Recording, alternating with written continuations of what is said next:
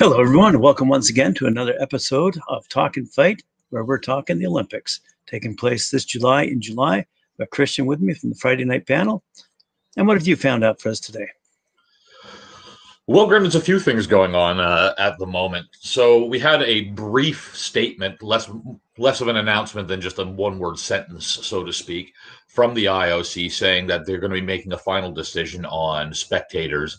Uh, probably won't be announced till June now. So as uh, viewers of this show will know, that back in March they got rid of all the overseas spectators, and it was widely understood that we would hear sometime this month as to whether or not they were still going to allow local spectators, uh, as well as what those numbers are going to look like, what capacity they were going to allow, if any, inside the venues for uh, for live spectators.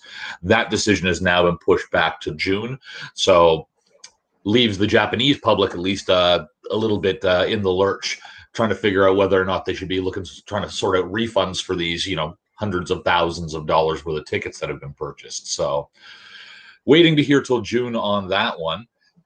Outside of that, looking around the rings here, we've got uh, some more sad news out of uh, India. Unfortunately, COVID 19 has officially now entered the Tokyo Olympics bound Indian women's boxing team. It has been learned that quota holder Simranjit Kaur, who fights in the 60 kilogram category, has tested positive for coronavirus. So, this is the first case of COVID among the Tokyo bound female pugilists. Simranjit had bagged an Olympic quota at the Asian qualifiers in Amman last March. So, after 21 women boxers and support staff, including high performance director Rafael Bergamasco, as well as head coach Ali Kamara, returned positive uh, COVID 19 results at the camp. The Sports Authority of India had moved Olympic bound uh, athletes, as well as other campers who had tested negative in the RT PCR testing, to a safe zone at JL Nehru Stadium. So among those shifted included Olympic qualified Lavlina Borgohain in the 69 kilogram category, Pooja Rani in 75 kilogram category. Apart from uh, Simranjit, six-time world champion quota holder MC Mary Kom has been training separately from the rest of the team with her personal coaching staff. So after Simranjit's positive results, authorities have decided to halt training completely for all Olympic-bound women boxers for the time being and have told Lavlina and Pooja to leave for their respective homes. Uh, both at this point in time, both Lavlina and Pooja have tested negative for coronavirus. So, as always, you know, fingers crossed on speedy recovers. We hope the people who did test positive are asymptomatic, hopefully, and that uh, everyone's going to be back in fighting shape in time for the Olympics. But obviously, especially for these people who have already qualified for the Olympics, being sent home from training camp at this point in time, less than 100 days before the actual games themselves this is going to hurt their actual olympic chances uh, you know their podium chances when we get to the actual olympics themselves because other teams are have had more successful camps when it comes to uh, keeping covid out and have been training nonstop during this time and i think this is going to hurt them in the long run unfortunately. But like i said fingers crossed and hopefully things will go better in an attempt to avoid that sort of exact same thing going on, we've had uh, news of a couple of teams now who have uh, committed to getting their te- their entire uh, Olympic contingent vaccinated prior to Tokyo. So we saw that news out of the Philippines this morning, and that and that one it was a short announcement saying that they're asking the government to put them into a uh, a prioritized category. And at first, there's a bit of a uh, okay, what's going on here? You know, is it okay to prioritize athletes above you know everyday citizens for something like this well in the case of the philippines they're actually only sending at least so far they only have seven olympians who have qualified for the games four of which boxers as we know so this is a really a kind of a I understand the argument, but in a situation like the Philippines, where we're only talking about a half the, you know, seven athletes, I think that it's not going to make a huge difference. But we're also starting to see this in larger uh, countries as well, which now it does start to beg the question who are you taking these uh, vaccinations away from? The Belgians are traveling to uh, Japan for the Tokyo Games uh, were promised priority treatment recently for COVID 19 vaccines. The uh, Belgian Olympic Committee said that its 177 Olympic and 55 Paralympic athletes will get vaccine shots, while most of the adult population of their age still have to wait. So the Belgian Olympic Committee said in a statement, their reasoning on this was, quote, because of the small group of athletes, the decision will have as little as as good as no impact on the overall vaccination campaign. So I'd, again, it begs the question: At what point in time are you, know, is it a is it enough people you say you're taking away from a, a vulnerable group? Is it a half dozen athletes and their respective coaches? And now we're talking about Belgium, where we've got 177 athletes plus coaches, plus trainers, plus other you know peripheral staff who are integral to running the game. So, at what point in time are you taking away from high risk groups, vulnerable groups, or just kind of jumping the queue? The debate rages on. As we hear about more, uh, as we hear about more things going on like that, though, we will let you know who is uh, vaccinating, who's uh, who's taking the risk, who isn't. As we know, the Chinese have offered to vaccinate athletes going to uh, the games, both for these games as well as Beijing coming up in February. Not ever a lot of people have taken them up on that as of yet. And we also know that as it sits right now, their vaccines are not mandatory, uh, according to the Tokyo Organizing Committee. So we'll see what happens as we as we move forward with this. We're also expecting uh, next month a new updated copy of the COVID nineteen playbook to be issued by the IOC as well, and that's going to have updated restrictions and uh, just updated game plan on how they intend on running a COVID safe games. And once that new playbook is published, I will take the time and I will go through it, and uh, I'll let you know what changes, if any, we spot in there.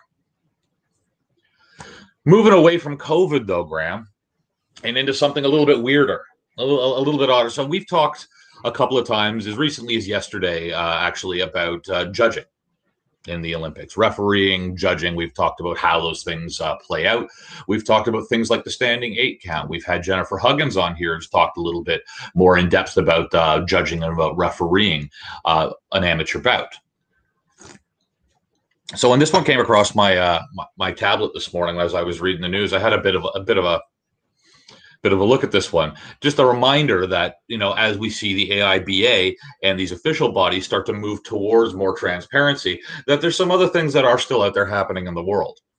So I want to talk to you just briefly here about a fight that took place between a couple of 13 year olds recently.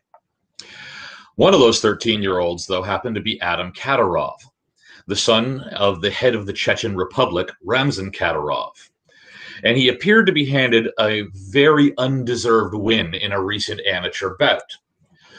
So, in a scene that wouldn't have been out of place in a Sacha Baron in Baron Cohen's 2012 film The Dictator, See, uh, Thor, sorry, I recently turned 14, not 13. My apologies. Uh, the 14 year old Adam had his hand raised despite being on the receiving end of the best punches of this bout. So what happened? With just under a minute remaining in the second round, the two fighters started trading shots. But Adam's opponent was slightly more accurate and connected several more times. You know, these, these are kids, they're amateur boxers, they're kids, they're trading headshots at this point in time. And his opponent is probably landing two to three for every one that uh, Kadyrov is, is landing here. Now, this prompted an unnecessary intervention by the referee who perhaps sensed that the action wasn't going uh, according to script. So at this point in time, he then sends Adam Kadyrov back to his corner and gives his opponent a standing eight count, even though he hadn't really taken any damage and wasn't showing any signs whatsoever of being hurt. Now, the boxer, and, and I've watched this, I went back and I went looking for this footage and I watched this. And you can clearly see as the eight count starts, uh, the boxer in blue is standing there looking at the ref, literally going, looking to his corner, looking back. I'm, I'm fine. I'm, I'm, look, I'm looking right at you. We're, we're, everything's fine here. So the boxer in blue's corner, though, had also clearly sensed the apparent danger and threw in the towel uh, at that point in time, signaling that their man could no longer continue. So the referee waved off the bout, and um, Kadyrov was declared the winner. Now, footage of this bout has, for very good reason, been met with derision around the boxing community. So, who is Ramzan Kadyrov? Ramzan Kadyrov uh, was engaged in a violent power struggle for military and political authority after assuming leadership of the Russian Republic back in 2007, and has built a somewhat unwanted presence in the boxing as well as MMA worlds. Uh, as well as holding underage fights involving his own offspring. This isn't the first time he's done that, by the way. He's been doing this for years, uh, both MMA and boxing with his with his kids. Uh, he's also been photographed, you know, with the likes of you know Floyd Mayweather and Mike Tyson, and he leverages their fame to kind of grow his own popularity. Uh, he also made a somewhat chilling offer to UFC president Dana White a little while ago to put the best local Chechen fighters against White's best in fights to the death. If White uh, wanted to uh, stage those in Chechen in, uh, in Chechnya, um, or the Chechen Republic, I should say. Sorry. Uh, there's also uh, regular stories of his sinister and iron fist approach to ruling, and it has repeatedly been uh, connected to the deaths of his uh, enemies. Australian heavyweight boxer Lucas Browne got a firsthand look at how the Kadyrovs are treated in their homeland when he traveled to uh, the Chechen Republic to fight Uzbekistan's Ruslan Chagayev in 2016. He attended a gym in Grozny for a photo opportunity in the days leading up to the bout and found Kadyrov on hand with his hands lightly wrapped for a light sparring session.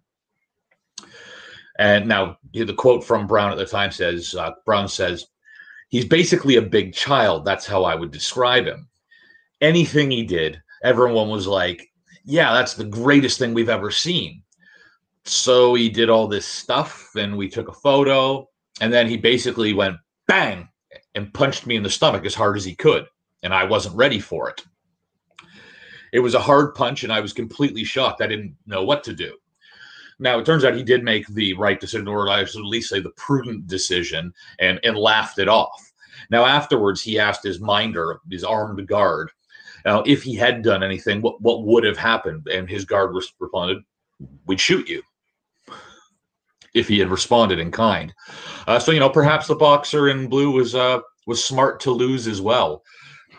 But it just goes to show in the world of boxing, even at the amateur levels, you know, not not everything is always as transparent as Umar Kremlev and Istvan Kovacs are trying to make things these days in the AIBA.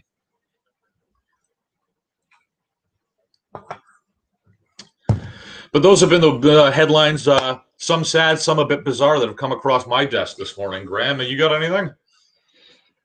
I'm just reading that comment as you are. Uh, looks like we have uh, a qualifying cup. Oh, that'd be the tournament in Belgrade starting uh, starting on the end of the week. So there we go, some action.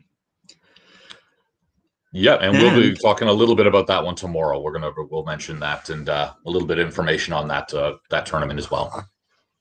And one of our good contacts, Maya, is uh, is in Belgrade actually, uh, so we should be able to get a boots on the ground report, if not uh, from some of the other people who are corresponding with us via England. So anyway, we'll have to take a quick look and see what time it is in Belgrade right now. See if we can uh, get her on this shore. She might have to drop in on Mike or at four yeah, she's pretty well busy during the day. Uh, I think uh, our boy Christian just froze there. But uh, Maya won't be able to come into this particular chat right now. But uh, we might get her for tomorrow or the day after. Um, the other person who might be able to report uh, would be uh, Andrew out of Budapest. Anyway, um, I guess that's all we have to report today on Talk and Fight with respect to the Olympics and the athletes who are preparing for those uh, Olympics in Tokyo this July. So I'll see you tomorrow. Thank you very much.